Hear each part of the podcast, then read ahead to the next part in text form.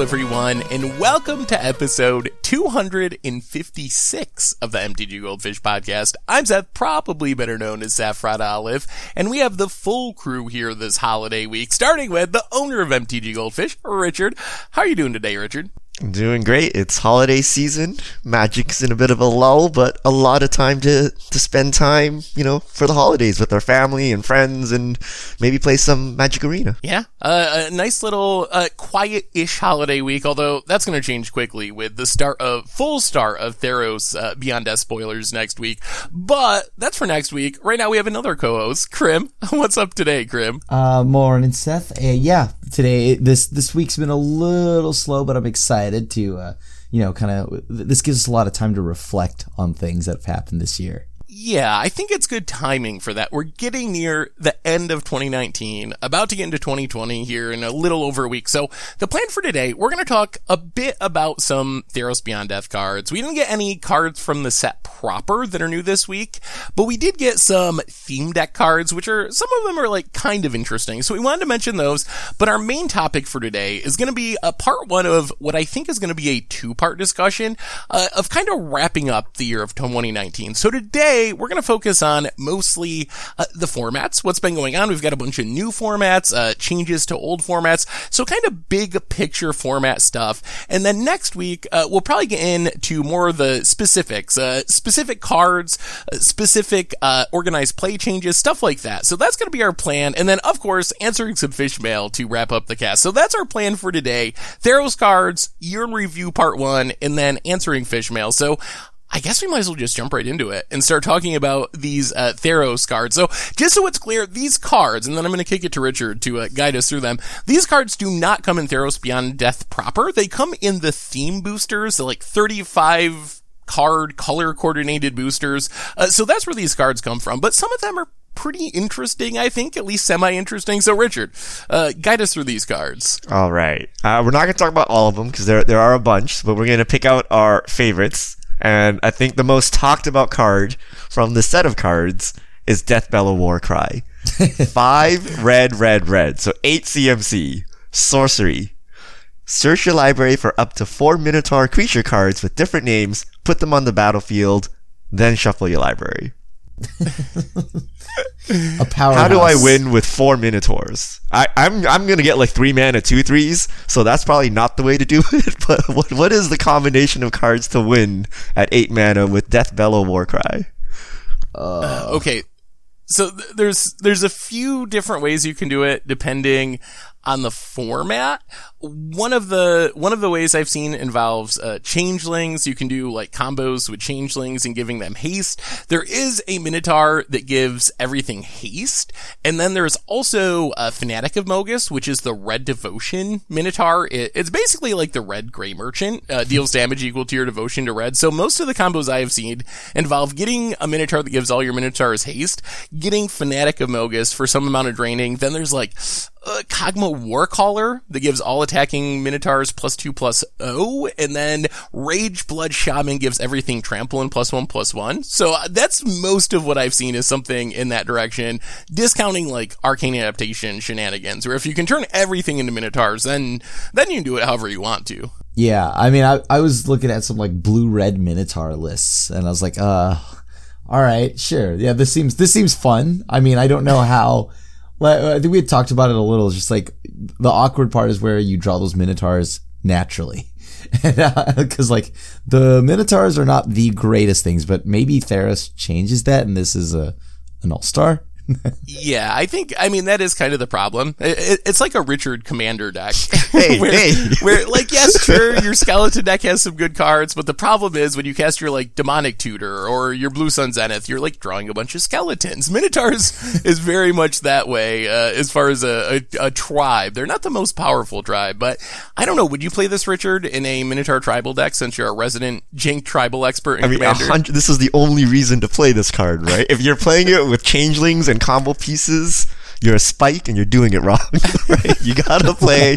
You're like I, I, fetch up my my three mana like one two or something. But I'm trying to think. Like there might actually be enough good minotaurs to make this worth it to play fairly. Because Wizards has been printing like decent minotaurs for the last couple of years, so you might actually like theoretically cast this for eight mana, uh, eight mana in commander, and then like cast four siege rhinos or something. So I, it's it's possible that this is a fair card that is actually legitimate. Uh, especially since we have Theros coming up, we're gonna get even more Minotaurs. Uh, but Minotaurs is one of the the hottest tribes. They keep printing new cards. well, I mean that that's true, right? M twenty had the uh, Buccaneer or whatever, the one that makes you discard or something like that. Not, not that one. Yeah, that that one. They're just they're just going wild with these Minotaur prints right now. You know, this is that that I- only one that I can think of. I do think a commander though, like if you can give your team haste, which you're a red deck, you have anger, you have a ton of ways to do it. Uh, getting like the various Nehebs is pretty powerful. Like there's a one that makes a bunch of mana on your post combat main phase for each damage you dealt, and then there's another one that kind of like mass loots when it deals damage and makes a bunch of mana when you discard and draw. So if you can like get a bunch of those, those are like semi playable. Like I've seen someone combo off with Neheb the Eternal in Commander before. Like that's a thing that actually has happened.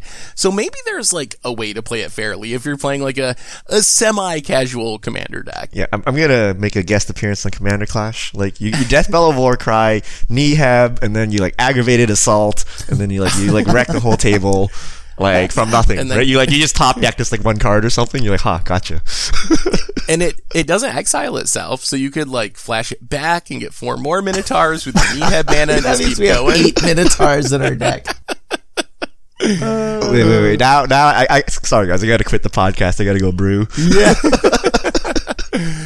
So I think uh, out of the rest of these cards, the other one that I've heard people talk about in like a semi-serious manner is Terror of Mount Velus, the other red one. Uh, that one's a seven mana flying double strike dragon. You get a five five, and when it enters a battlefield, creatures you control gain double strike until undeterred. So what I mostly see people say with this one, as far as standard, is you can attack with Ilharg, put this into play. You're going to have essentially 10 flying double striking power from Terror, and then you give your Ilharg double strike, which is already a 6-6 trample, so that's like 22 mostly evasive damage if you just put this into play off Ilharg. So I don't, maybe there's some sort of like ramp spell, Rhythm of the Wild, Ilharg, put this into play 22U type of deck like we've seen in Pioneer, but in standard with this. Uh, yeah. I mean, wouldn't is this better than just playing Ronus? Uh, no, probably not. But it is, Uh, Ronus be- is you could another be color though. red. You, you lock yourself but it's into two two colors. less, but it's two less. But Ilharg don't care. When you're putting I it into mean- play with Ilharg, mana cost goes out the window. True. Yeah. I mean, I am I am just seeing this card as another reason to kill all Kalia players like on the spot. yeah. Oh like, yes, yeah. don't mind if I do. If I drop this dragon in and give everything double strike, like no problem. I think that's the biggest thing that it's got going. It's that it's the dragon type, so that does have, you know, applications here and there. But I feel like I would just play Ronus. uh, all right, all right. One, one, one more card. I want to talk about this. Grasping Giant. oh, Korg. It looks like Korg from from Thor Ragnarok. Looks like Thanos to me. Oh, I, I, I- I guess yeah, that that also works too. But but Korg, and yeah, like this this card I thought was pretty cool at first. So, uh, so five in white, so six CMC. It's a five-seven vigilance giant. Whenever Grasping Giant becomes blocked by a creature, exile that creature until Grasping Giant leaves the battlefield. Is this good in any sense? Like, No, I mean, I guess no. if you're giant tribal, like this is another giant, but isn't it just like a five seven unblockable for the most part? Yeah, what, until do you guys think this is it? good or bad? Because a lot of people point to this card and say, "Look, this is why white sucks." right? Everyone has like legitimate creatures, and then white gets a five-seven for six mana that exiles a creature. So what can you do with it? You can, I don't know, lure up grasping giant, like exile their whole team. Uh, Yeah. You can give trample, and I guess it just becomes unblockable. But that's it. Like that. That's kind of White's shtick here. Like you just exile it temporarily. This guy never dies in combat. Has like eight arms, but can only block one creature still. I mean, what? White? Yes, it's it's not a very good card. Although, I mean, I guess being a giant is an upside. We have like the the giant non-giant wrath in standard, so maybe that is like a reason to play it. It's something that Boros survives. Giants. Boros Yeah. Giants. Because then you'll have a, Maybe. a a Bone Crusher Giant, and and this. Oh, then Although then you do have grasping giant in your deck, so Yeah. that that is a drawback. I, I think Yeah, this is like one of the best arts on like the worst cards. it reminds me of Hundred Handed one, but at least that card had like potential, right? This card, like I don't know what you do with it. Like why? Like oh, white creatures. I, At least hundred handed one was funny, like blocking ninety nine extra creatures. Like that, that was the best part of that card, I think. I wonder if that ever, ever became relevant. Like someone, someone like had, like, comboed and somehow 101 like they no no they like emptied the warrens and only made it to like 30 storm or something so they only got like 60 tokens and then you hundred handed one them you, you could probably like play it to time someone out with like Kiki Jiki style combos. Like, hey, you gotta you gotta do a lot of clicking to kill kill me through my hundred handed one. Uh, all right Wait, so wait, there are a couple more previews but uh, we'll skip them some of them are actually not bad. Yeah, uh, I- so, some of them are quite decent but we'll I- save them for for the set proper uh, next week so, since we want to uh, talk about 2019 year in review. Yeah, so spoiler wise, just so everyone knows, uh, apparently they posted the schedule. It looks like there's a spoiler a day starting tomorrow through the rest of this week on like official Wizards channels like Magic Arena, the mothership. And then next week on Monday is when we get f- the full start of everyone doing spoilers and content creators and all that. So that's where we're at with Theros. But today's a day to look back on the past year of Magic. So I think we're going to focus uh, at least first on what's been going on with the formats. We have a ton of formats in Magic. We had a bunch of new formats this year, and then a bunch of changes with older formats that have been around a while. So uh, let's start with with new formats or formats that. I guess uh, we're gonna throw Brawl, I guess, into the new format mix, even though it's kind of been around because it's new to Arena. Uh, so new format wise, what was our what was our first big new format of the year? I guess it was probably the announcement that Brawl was coming to Arena was actually actually the first one. So, uh, what do you guys think about Brawl this year? Brawl was a format that infamously last year had a person win a tournament by being the only person to show up at the tournament. It looked like it was pretty dead, but it seems like it is, uh, at least from my perspective, been revitalized to some extent, at least by coming to Magic Online. But what what do you guys think about this year in Brawl? Uh, it's cool that Arena has another format to play, and I think that's why that's the appeal in uh in Brawl, because like yeah, like it, it's just cool to see them add other cards also and whatnot, and yeah, just have another format to play that isn't Yeah, standard. I think Brawl is just historic. And we know how good historic is. Like, if Brawl was released on Magic Online, which it was, no one would play it. Uh, I, I think they, they wanted to make a commander format. So I think Brawl in paper, where you play with four different players, it's, or three different players in a multiplayer format, that would be amazing. Like, I want to get into commander, but I don't want to buy cards from like 80 million years ago. I want to use my standard cards. Amazing. But as a 1v1 format, it's it's not too enticing. It's kind of just like standard. Uh, we play it on Arena because that's the only other thing we have to play, like discounting historic brawl and then you know the the random events they give us. So I feel like it's a format that's propped up only because of Arena, and I haven't seen many people playing brawl. You know, for fun because they want to. It's just because that's the only thing they have. But I'd like to see the push to four player brawl, and if they got that on Arena somehow, that'd be amazing. I think the people that play Brawl play it because they find standard slightly more miserable than Brawl, so it kind of wins by by default in some cases. But no, it's definitely good to have uh, additional formats on Arena. I don't really think that Brawl is ever going to be a paper format. I kind of feel like we already tried that and it didn't didn't actually catch on. So I don't know. Do you think there's any chance that when we're looking back on this next year that there is four player brawl on Arena? Or is that just uh, kind of a pipe dream and we'll never see multiplayer games on Arena?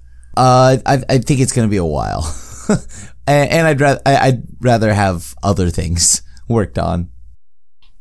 I, I actually think it's the most important thing. Uh, so multiplayer, like let's say let's call it cooperative, right? Because when we play online, we are playing against someone, and you're trying to smash their face in.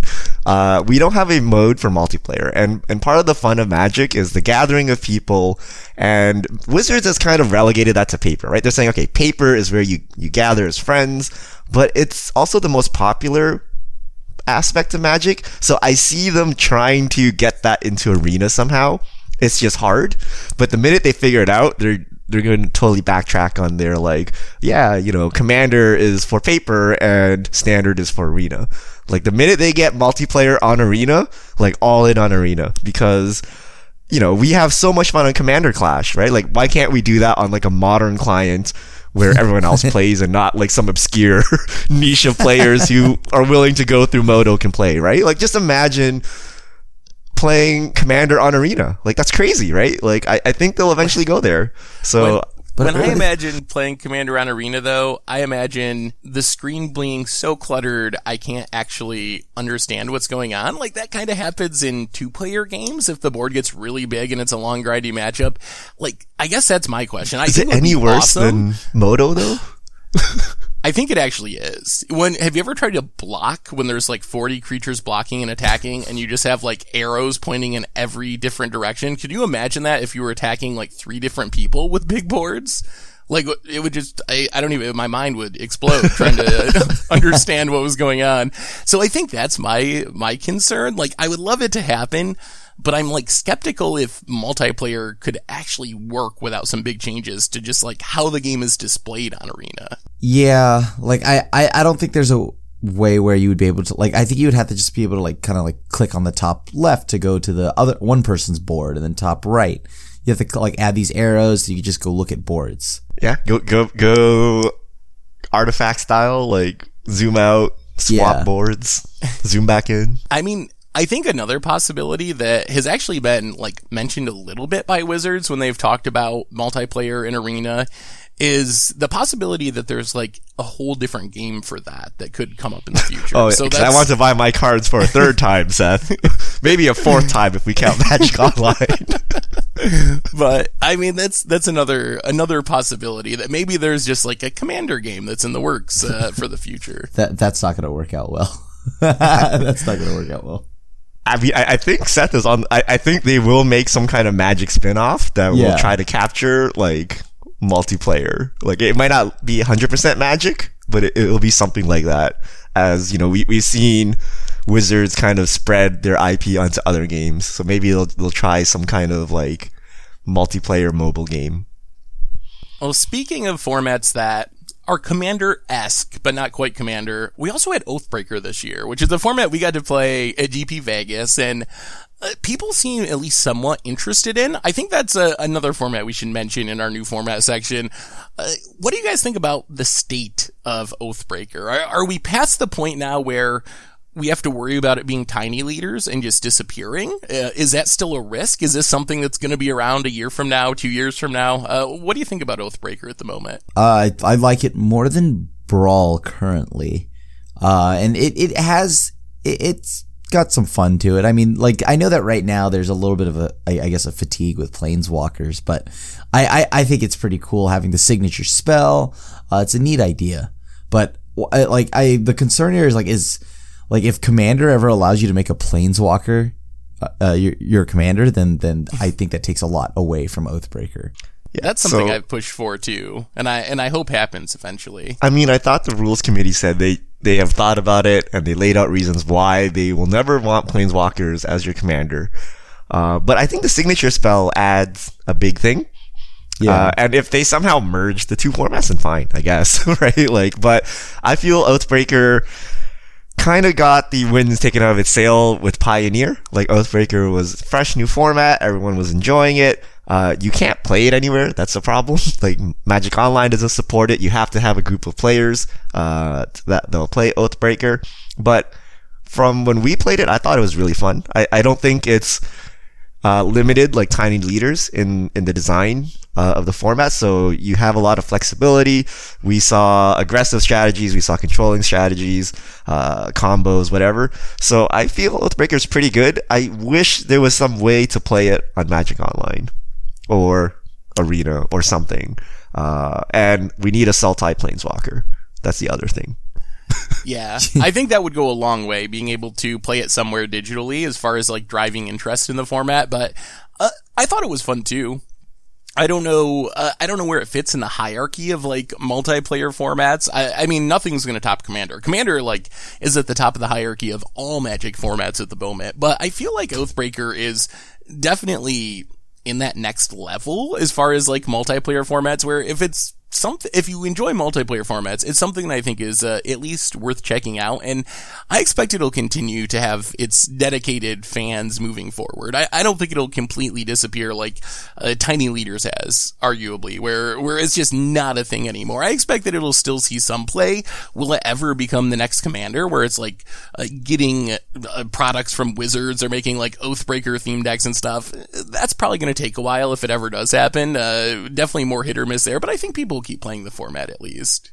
Well, as far as new formats, I think we have at least one more, which is uh, Arena's answer to uh, Pioneer, which we'll get to in a minute. Uh, I guess maybe we just talk about these together. Pioneer and Historic. We had Pioneer announced, Historic announced basically the same time. Both are non-rotating formats. One is on Magic Arena, one is in papered on Magic Online. Uh, Historic and Pioneer, definitely big changes of the year. Where are we at with these formats? Um, well, I'll I'll start off with like I think historic is just it, it does actually add a little bit more fun to arena once again, adding just another format that we can play, like how we enjoy brawl. Because now that uh, and I mean right now historic doesn't seem like much on arena because only a few sets have rotated out since uh, since the release. But once we get more sets on Arena, Historic will kind of become its own thing. Adding the like you know the specific cards that they want to, where they can kind of just like choose what cards get printed. I think that's pretty cool. Uh, like I think recently we just got Reese or or is it it's Reese, right? Is that how you pronounce that? The commander card? I, I think so. I always said like Rise or something, yeah, but I, then I, get yelled at. So I think it's actually supposed to be Reese or something close to that. somebody in, in the comment section said that I, I I've been hanging out with you too much because now I'm starting to warp my own words and like I'm like, is that true? And then I listened back and like this is true. Uh oh.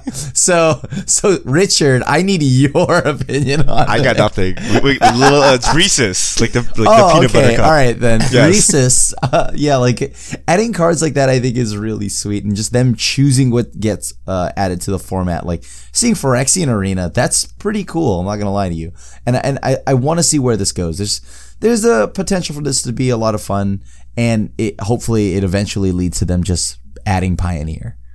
Yeah, I think that's that's my concern about historic. I think it is fun and it's nice, as we said about Brawl, to have more options on Arena, but I still can't shake the feeling that it's a filler format while we wait for Pioneer to come. And once Pioneer comes to Arena, then historic will, like, is there any chance they will both be successful on Arena at the same time? Like, or once Pioneer gets there, everyone's just going to play Pioneer and historic, like, withers and dies. Well, the yeah, precursor to that is historic being successful by itself. yeah. I mean, like right now, it has like players in the queue because you can like climb the ladder with it. But I, it, I don't. Is it always going to have a ladder? I, I, I can't remember. It keeps getting bounced back. no, forth. they're getting they're removing it. Yeah, they're removing I think it's it. going away when Theros, like for Theros uh, season, when Theros comes out, and then coming back like a couple months after Theros releases for like the end of that standard period, basically. Perfect. See, so like, yeah, there we go.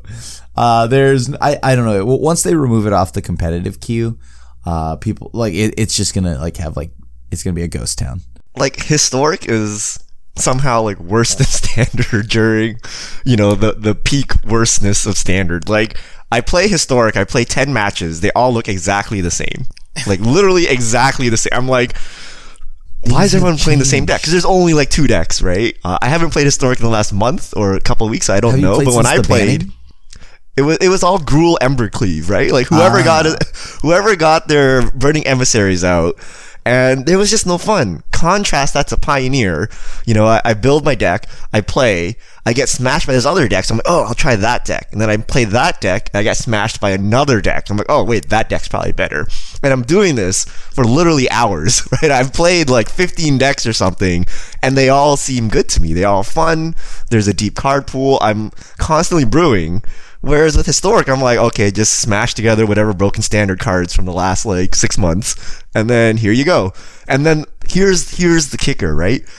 Historic is the place where you're supposed to play your old cards that were rotated out or banned out of standard, but then they went and banned everything in historic anyway, right? So if you built an Oko deck on Arena, you have no place to play Oko, right? Like, I mean, so I- Pioneer's I don't still know. not going to give you that. So I don't know. But you have so many more cards. Historic is such a limited pool. The, the sole reason was for you to play your rotated deck, and like half the cards don't work anymore because they're all banned. Isn't that part of the like? I mean, the the issue is like because there aren't that many cards, you don't have many ways to interact like that, any efficient ways. And even if you can, it still doesn't feel great because in Pioneer you can still interact with it, and, and Oko like destroys you anyways. So the 20 cards they added should have been cards that like annihilate Oko, right? Or, you know, like they, they should be added, like they should allow you to play these cards because it feels bad that you spent all these wild cards and now you can't play at all on them, right? So, I mean, but I understand, like, yes, Oko's just completely busted.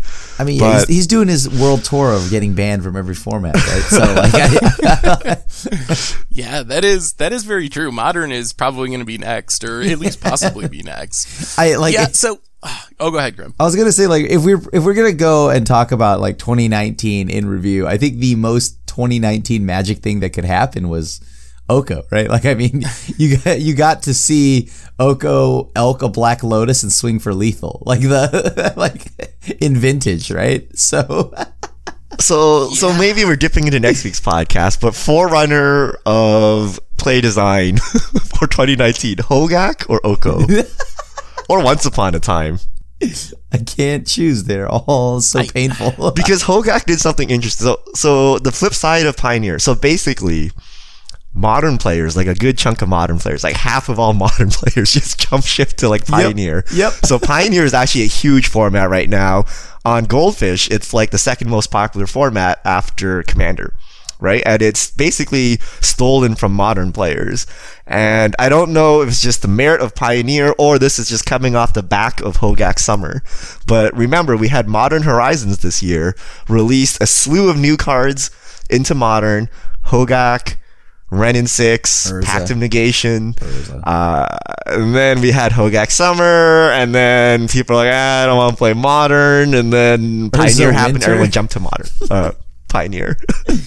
I mean, I'm one of those people for the most part. Like, it, it's kind of strange and it wasn't an intentional choice, but since Pioneer came to Magic Online, I've played almost no modern. When I used to play modern, probably more than any other format, like right up through Modern Horizons releasing this summer. So I, I guess I can understand other people doing that because like I kind of accidentally ended up doing that myself for the most part. So uh, I think that Pioneer is definitely, if I had to choose one thing that was my favorite thing and the best thing about this entire year, it's got to be the creation of Pioneer. Like there's good and there's bad, but Pioneer for me sticks out above the rest as like something that I think is gonna I mean, you can argue that Pioneer has like saved Magic Online. It is uh, saving Pro Tours in the paper game with the Players Tour event starting uh, in February in just a couple of months.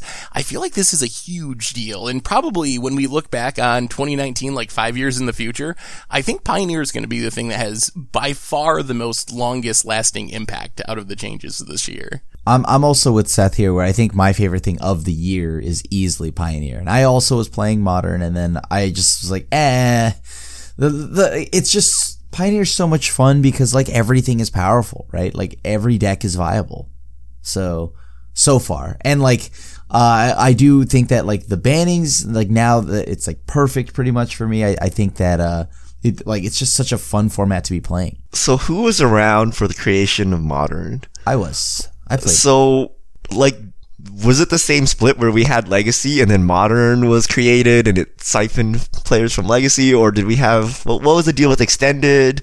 Like, how are we seeing the same thing happen? Like well, a long time Extended ago, or is died it different? off before. Yeah, Extended It- it- was very unpopular. Yeah.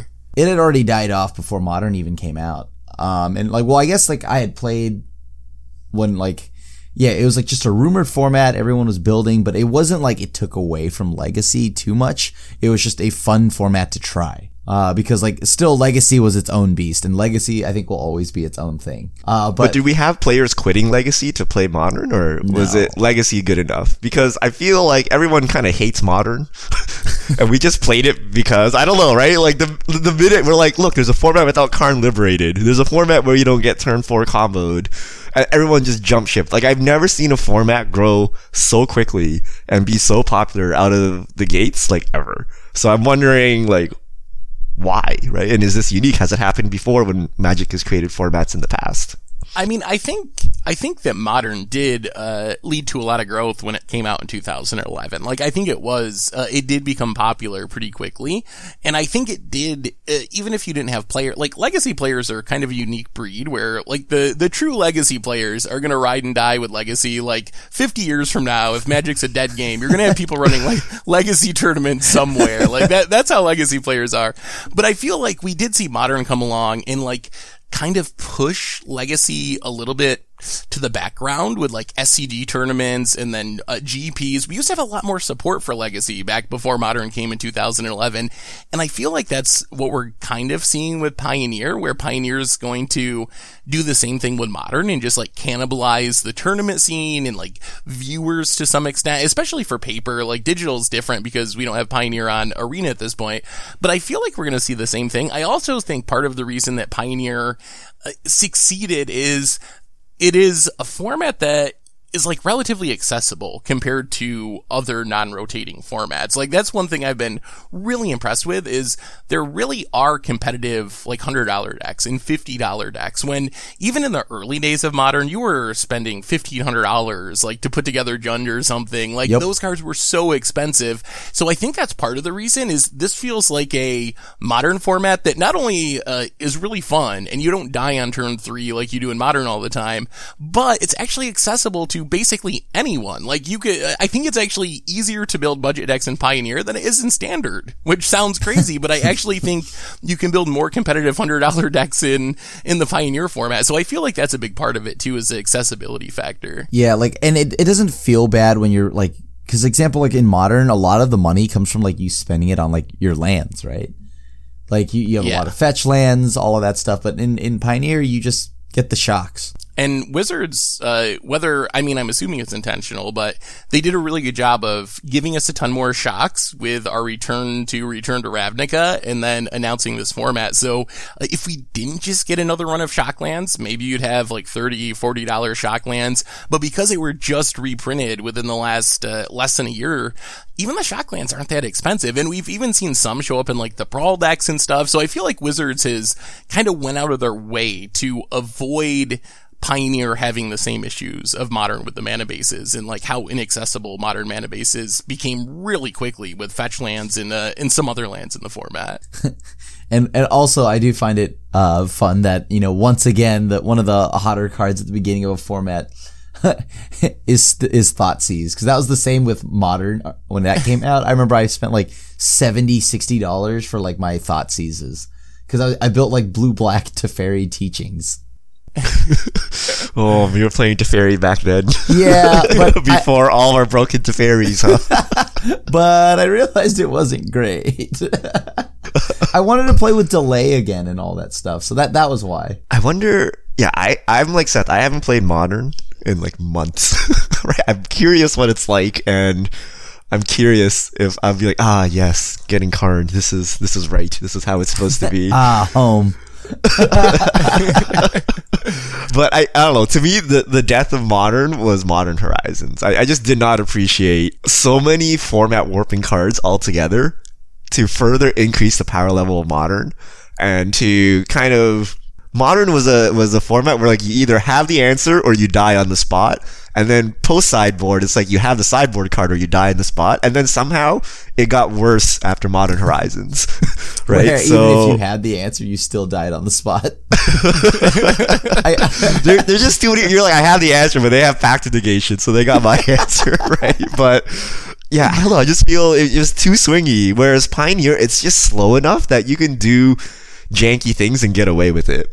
Like it's a turn or two slower. Like if you didn't kill someone in modern, like you were dead on turn four.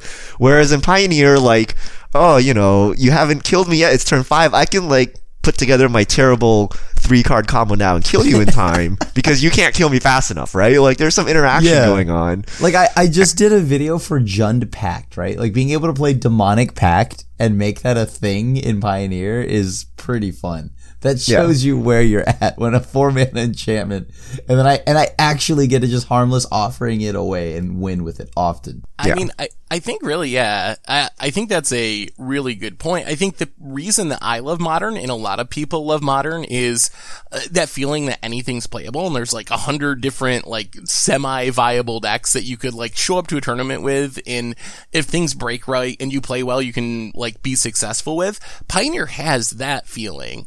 But the thing that most people disliked about modern was the games where you just randomly die on turn two or turn three. You get carned or you get stormed or whatever. You get Urza, infinite Urza combo, whatever like miserable t- uh, primeval titan coming down with amulet out. Like that's the part that's missing from Pioneer. So I feel like Pioneer's like the you can have your cake and eat it too format. You get this like huge breadth of decks like you do in modern, but without the worst part of modern, which is like you can't interact and you just randomly die and have these miserable non games. so I feel like I feel like Pioneer is like such a huge deal. Like I, I, can't even overstate what a big deal this is for Magic. And I've had some people be like, "Oh, is this going to be like a tiny leaders? Like, is this something that's going to remain popular?"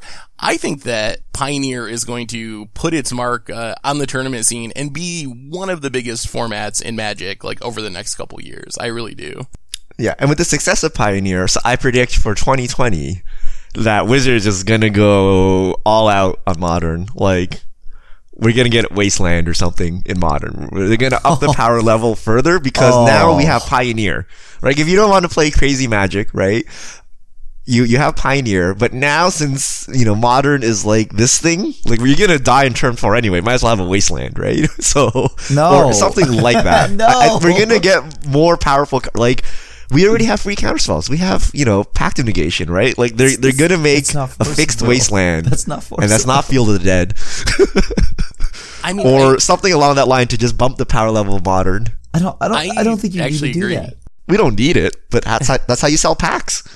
Uh, I think I think we see Modern Horizons 2 that is uh, even more pushed than Modern Horizons 1 and puts more like legacy staples into the format in that maybe where Modern heads is like it actually towards like a no reserve list legacy. Like modern becomes the format that a lot of people who don't play legacy think legacy is, where you just die on turn two. yeah. And then, and then pioneer becomes what most people wished modern was, which is a format with a ton of different playable decks where, but you can still actually play like a somewhat interactive game of magic. I mean, yeah, like that that is probably how it's gonna go, and and and it's a bummer because that's the only format that I can like that I enjoy playing Jace the Mind Sculptor in. But like, yeah, like maybe maybe it does become that, but like, please not Wasteland. Don't worry, Crim. Jace the Mind Sculptor is coming to standard in 2020. Oh please. we had Oko. Oh, please. Like Jace, he'll, he'll come in like two colors, be three CMC, and like uptick on Brainstorm. He'll have a fifth. He'll have a fifth ability. All right. Well, we have we have a couple more formats. We haven't really talked too much about the existing formats. I guess we kind of hit a little bit on modern with our discussion here with Pioneer. We talked a little bit about legacy with uh, maybe things not going so well. Where are we at with standard? This has been one of the uh, I don't even know, like the most uh uh, divisive standards. Like people have really enjoyed the format at times. People have really hated the format at times. We've had a record number of bannings. Like how do you even wrap up 2019 in the context of standard? Oko.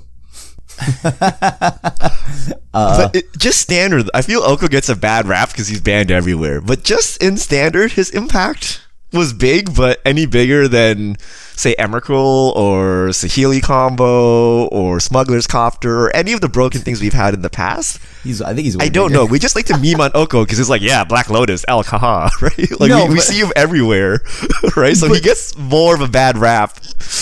He, But he just for was standard. worse than that, though. I think like he, he was much worse than Felidar combo, in my opinion. And uh, I think it was also partly not just Oko, but like how powerful the support cards were, like and how powerful green was, Veil of Summer and Once Upon a Time and uh, One Man Mana Dork and Gilded Goose and I feel Nissa, like I feel like it was yes, Oko was really busted. There's no doubt about it. But maybe the reason we look at it differently than Smuggler's Copter Emrakul is because it was in a deck that was so busted because the support cards were so good to the point where it really did become like a one deck meta. We got up to uh, like historic levels, 70% of pro tours being Yeah. like the people playing basically the same Oko deck. So I think it's maybe like holistically the Oko decks were too good. Even though Oko itself is clearly too good because it's been banned in so many formats, but I think that was maybe the bigger problem. And I would even argue that from a play design perspective, you asked this uh, earlier, like Hogaak versus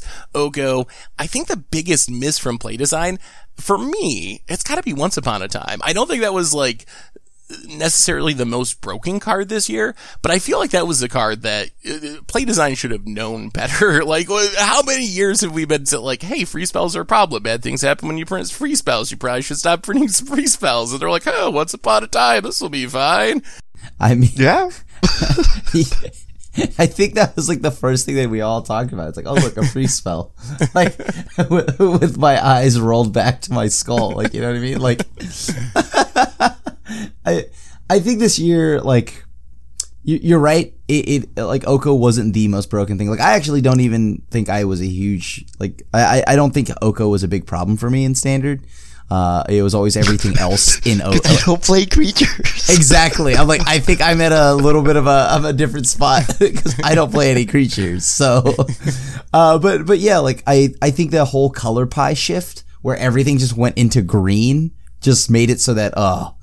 The whole shell is just like nauseating. Like in Veil of Summer is a one mana answer to my existence, and like, like you know, like I th- there was just a like there's no reason to play any other colors than green. Yeah. I think standard's pretty interesting because on one hand, standard was really fun this year because Yeah. we got to play on arena, right? We, for the first time, you know, online was a first class experience, actually better than paper, right? Because you got to play before any paper pre-release. Uh, you know, you got you know all of the cool animations, the the voice lines. So it was actually a really fun time to play standard. It was just marred by having terrible standards, right? Like, Yep. uh, but at the same time, it was not too bad because you know when your Okos were banned, you got some wild cards back, so it was not terrible. But the the flux of just getting every deck list banned, and then you didn't know what you wanted to play, to the extent of esports being affected, right? People are like, uh, you know, the events in a week, are we getting a banning or no? right? So, I, I think there was you know great rise because of arena. Standard was kind of meh, but I, I feel like it's not that bad. Like I, I feel like we the previous standards were just as bad, right? Like ever since we went to ban happy phase and we had the new play design team, like there have been a lot of weird misses as they try to push to power level and then kind of failed. Uh, but I think Arena kind of made up for it this year. I, I felt like overall it was fun to play standard.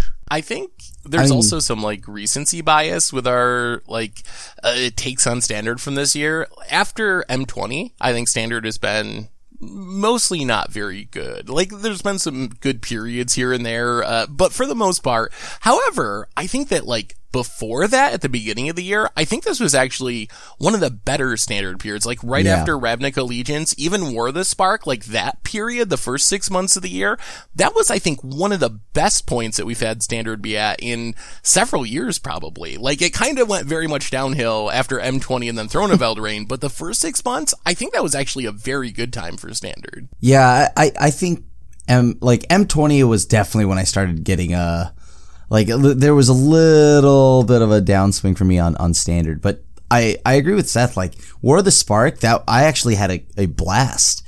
Uh, that was so much fun. And before that, like we've had a good standard for a very long time. So I think now like we're kind of hitting a dud. Like when was the last time I didn't enjoy standard? I guess like Mar- uh, Mardu vehicles. I guess. Oh no, no, no, no, no, no. When aggro reigns supreme. No, no, no, no, no. Actually, no, no, no. It was Ixalan when it was the Temur mid range fest. So Oh yeah, that was that was a pretty bad standard too. Yeah. I it, it actually made me miss Mardu mid Mardu aggro. I since we're on standard, I got to ask you the big picture topic. One of the conversations that's come up just recently, really towards the end of this year with all the bannings, uh, huge declines as far as like tournament attendance at PTQs and like standard uh, GPs, uh, as far as main events are concerned. Is 2019 the year where standard died in paper and became a arena format? Or do you think this is something that's going to reverse itself in 2020. And We're going to see paper standard spring back to life and be very popular and heavily played again. I think I think paper standard will be always something like at, with the way the bannings have gone, it'll be a little scary, you know, to buy into paper standard, right? If if a deck is ever like seven hundred dollars or something like that, and then you know your your like core pieces get banned, it's a little scary, right? Like whereas on arena, it's just here, you get your wild cards back. So I don't know I, I if if that's like even if we had a good standard like I, I don't know if like that that'll it'll ever be like the way it was. Yeah, I, I think I think Seth is right. I think 2019 is the the death of standard in paper. I think Wizards acknowledges this, right? We see uh, premier events shifting towards casual, like commander play, command zone, command fest type things. Uh, the the thing we we keep glossing over is how expensive Magic is. Like even this past standard, like the most expensive standard ever, like you're talking multiple hundreds of dollars uh, for a deck. Where the rise of Arena made it possible for you to play for free, right? Uh, you know, you can grind your way into your deck, or for an investment of fifty dollars or hundred dollars, you can just straight out buy your decks, as opposed to spending tons of cash on paper cards. And like every every year, I'm reminded like Black Friday just passed. I bought God of War for ten dollars, right? like on, on, PlayStation Four, played it for hours. That's like half of a draft or something of Magic, right? But I'm like, why would I buy a standard deck if I had nothing to do, or I could buy like a PlayStation and like a million games and play for literally ever, or I could play any free game like Fortnite, League of Legends, whatever or I can play Magic, right? So I feel we're moving away from that with all these free to play games. Arena came out the right time. People are jumping to Arena because it's cheaper, and then Paper Magic is just kind of going by the wayside because it's expensive. I mean, like, yeah, I, mean, I, I think it's just Commander for me that like I have Paper Magic for. I mean, like, I, Pioneer is a huge part of that for me right now. But like, if Arena gets Pioneer, then I'm just like, well, all right then. So it's just Commander.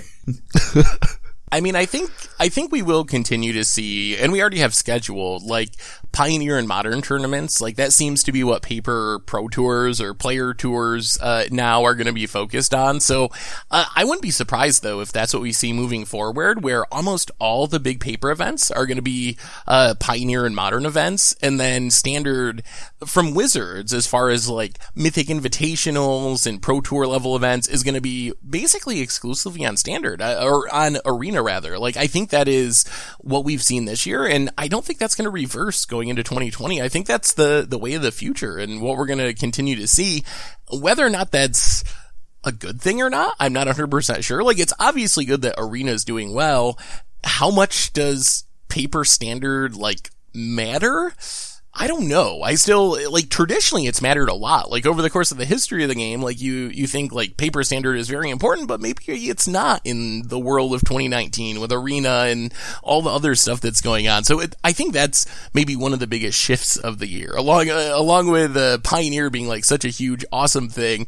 I think just as far as like biggest changes, definitely standard is uh, near the top of my list for 2019. Yeah, I think the moment that will break it is when the formats diverge somehow. Like we we've kind of seen that struggle with Arena trying to push best of one, and then you know everyone else wanted best of three, and then we see different bannings taking place, like Nexus of Fate banned in best of one. I wonder if we'll ever hit a point where something is banned on Arena or something is added to Arena. Uh, so currently on Arena, you could play with cards that aren't available in paper, like the the original like Arena promo cards or whatever. They're just terrible. But I wonder if eventually they'll be good enough that someone finds a deck or that they they try to make a push and they print a promo that's only available on Arena so that you can only enjoy it on Arena, kind of like historic, right? Where they just add something directly to standard, and I think that is when we'll see like you know paper and Arena diverge for real. I think the other sign that we could see would be uh, something getting nerfed rather than banned. Yeah. Like when we Ooh. first when we first see like oh like Oko's plus two is now a zero ability or something. Like once that happens, that'll be a pretty clear sign that arena trumps paper when as far as standards concerned. I like yeah, but even, I don't know if that can ever happen though, right? Like I mean, do you think it'll happen? Because I mean, we we they still have the paper side of Magic to to like uphold, right? Yeah, but it can just be. I mean, the same way they made Brawl diverge for whatever reason. They're like, online, Oko is banned, but in paper, he's not banned in Brawl. And you're like, what? right? They did that for a while, right? So they could just say, now we have two standards tabletop standard and Magic Arena standard. Or maybe they just do it for like best of one. Like in Well- best of one, Oko is nerfed. Like we saw Nexus banned in best of one when it wasn't in Ooh. best of three.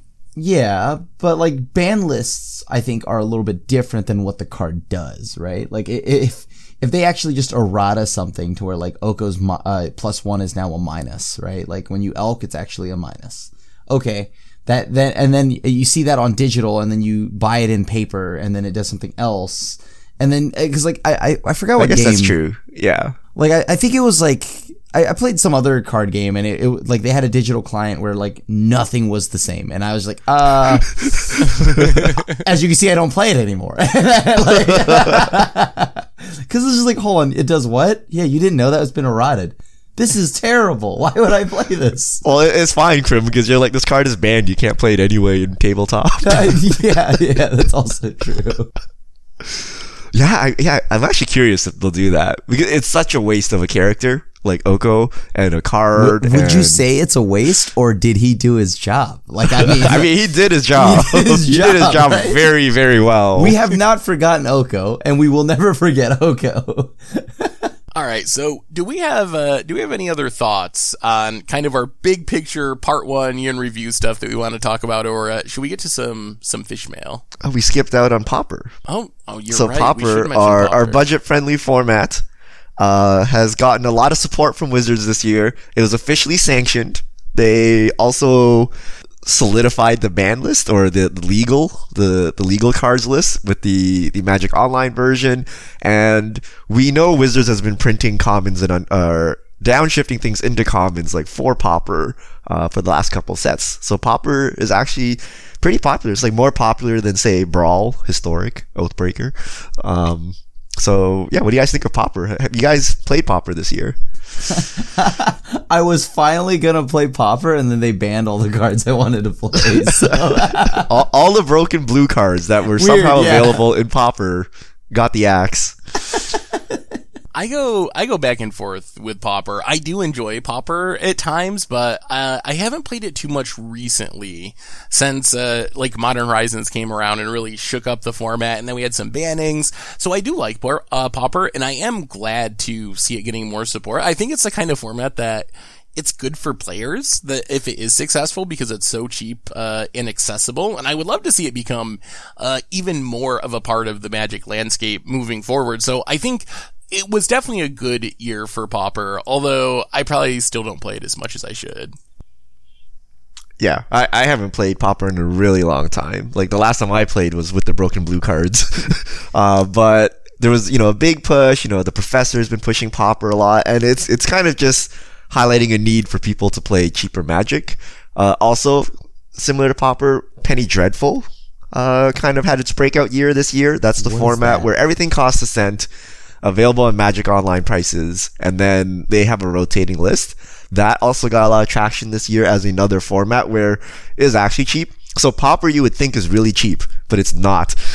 right? It still costs money because there's a lot of old cards that are just really expensive. Penny Dreadful cuts that out by saying there's a price limit, and when cards get too expensive, they rotate out of the format. Uh, but and by expensive pauper decks are like 50 to maybe maximum $100 in paper. Yeah. And then like on Magic Online, usually like 10 to $50. So i- expensive is kind of like contextual here. Like it's definitely still way cheaper than uh, most of the other formats we've been talking about. Yep. Yeah. So overall, okay, to wrap this up and hit a couple fish mail, uh, overall feelings about the formats of Magic this year. Like, do you feel like if you lump everything together, the standard bannings and the creation of Pioneer and Historic, like good or bad year overall for, uh, for these constructed formats? Uh, is Magic heading, they love to these, uh, these, these polls for the, the country. Like, do you think the country is heading in the right direction? Yes or no? Like, uh, do you think, uh, these big constructed formats are heading in the right direction?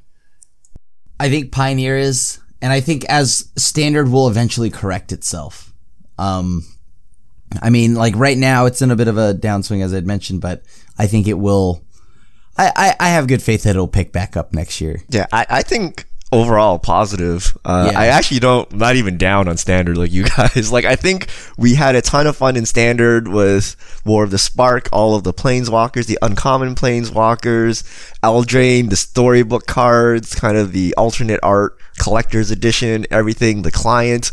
Uh, so yeah, standard was not peak optimal play, but it was still fun. Uh, so I actually feel it's all going in the right direction. Uh, it's it's net positive. Now there's obviously things that we want to improve, but I feel standard was really strong. I feel pioneer also really strong. A pleasant surprise.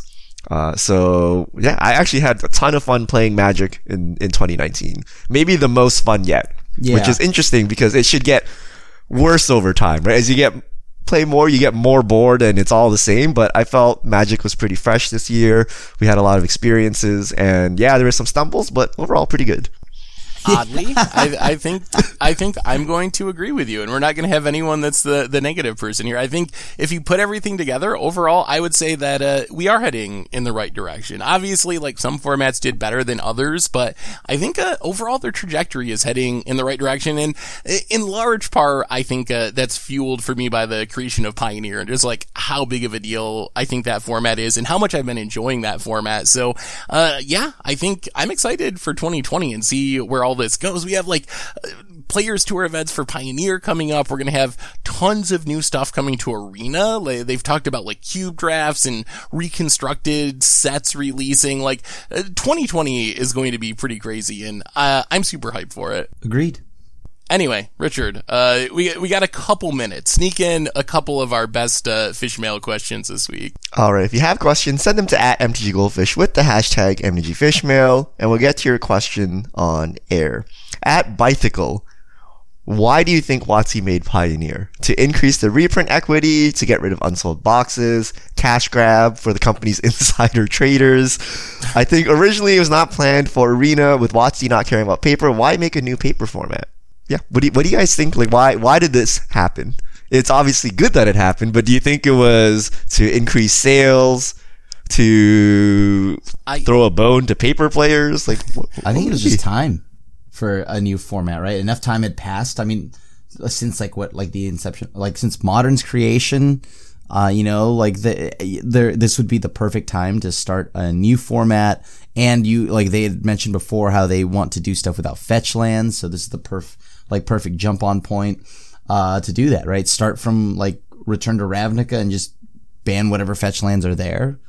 I think, I think, yeah, it's just enough time had passed. I think uh, actually this is something we've talked about for a while, where people have been asking, like, uh, is this going to happen? What about like Frontier? Like, will that ever be a format? And for the last few years, I had always said it definitely will happen, and I think it. Uh, I think it is like most things. Uh, comes back to being profitable for Wizards, and I think it is a way to generate a bunch more reprint equity. Not that it's a bad thing for the players. I think players love the format, so it's a win-win in that sense. But uh, I've just been going through like my paper cards and trying to get them like on Goldfish, so I know exactly what I have and whatnot. And as I'm going through these cards, I keep thinking, man, like we really need like a sweet promo of the fast lands, or like, wow, why is there like a masterpiece uh, of the Buddy lads. And looking at these like Pioneer cards, that we have so many printings of like the old uh, modern staples, the Tarmogoyfs of the world, the Bob. There's a million art. There's different promos, but a lot of the cards that are most important to Pioneer don't have that yet. So I think this gives Wizards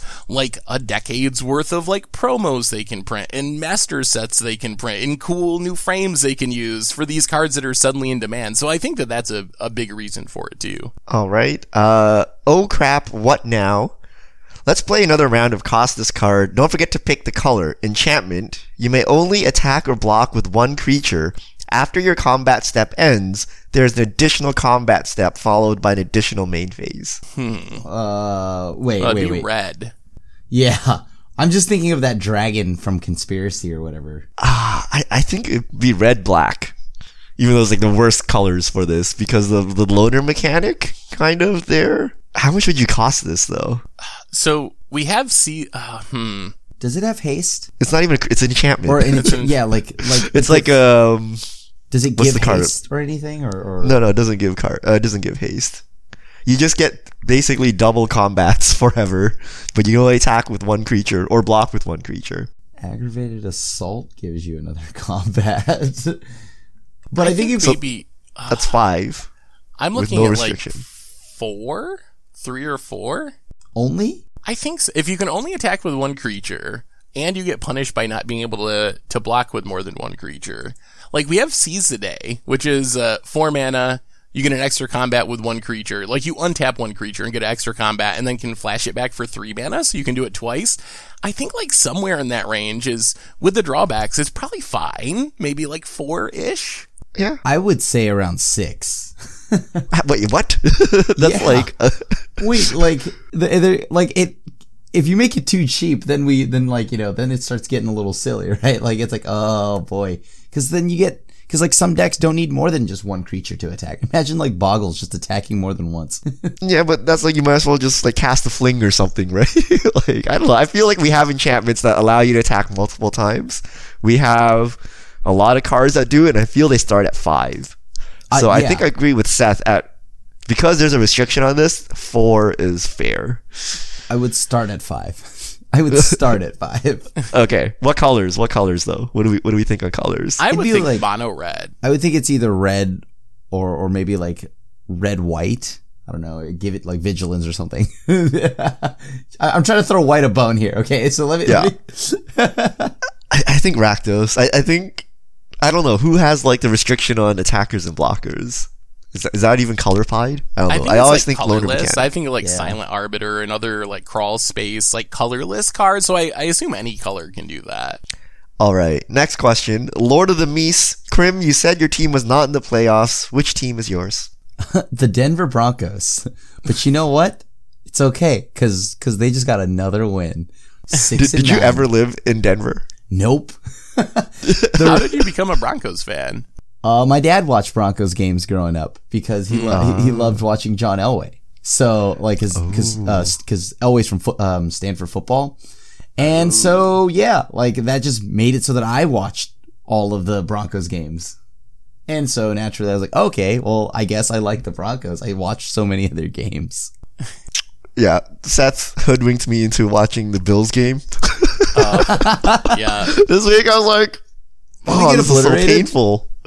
that's No, that's it was it was Bills' way. close, but it like on, the score was close, but it just looked really ba- like the time of possession was like two to one for the Patriots, and I'm like, this just looks like the Bills I'm always used to, except like every ten minutes they somehow wing it for like 50 yards, right? And then otherwise it's like three down, three down, three down. Patriots are like driving down for like 12 minutes, and then somehow like one throw touchdown Bills. I'm like, what?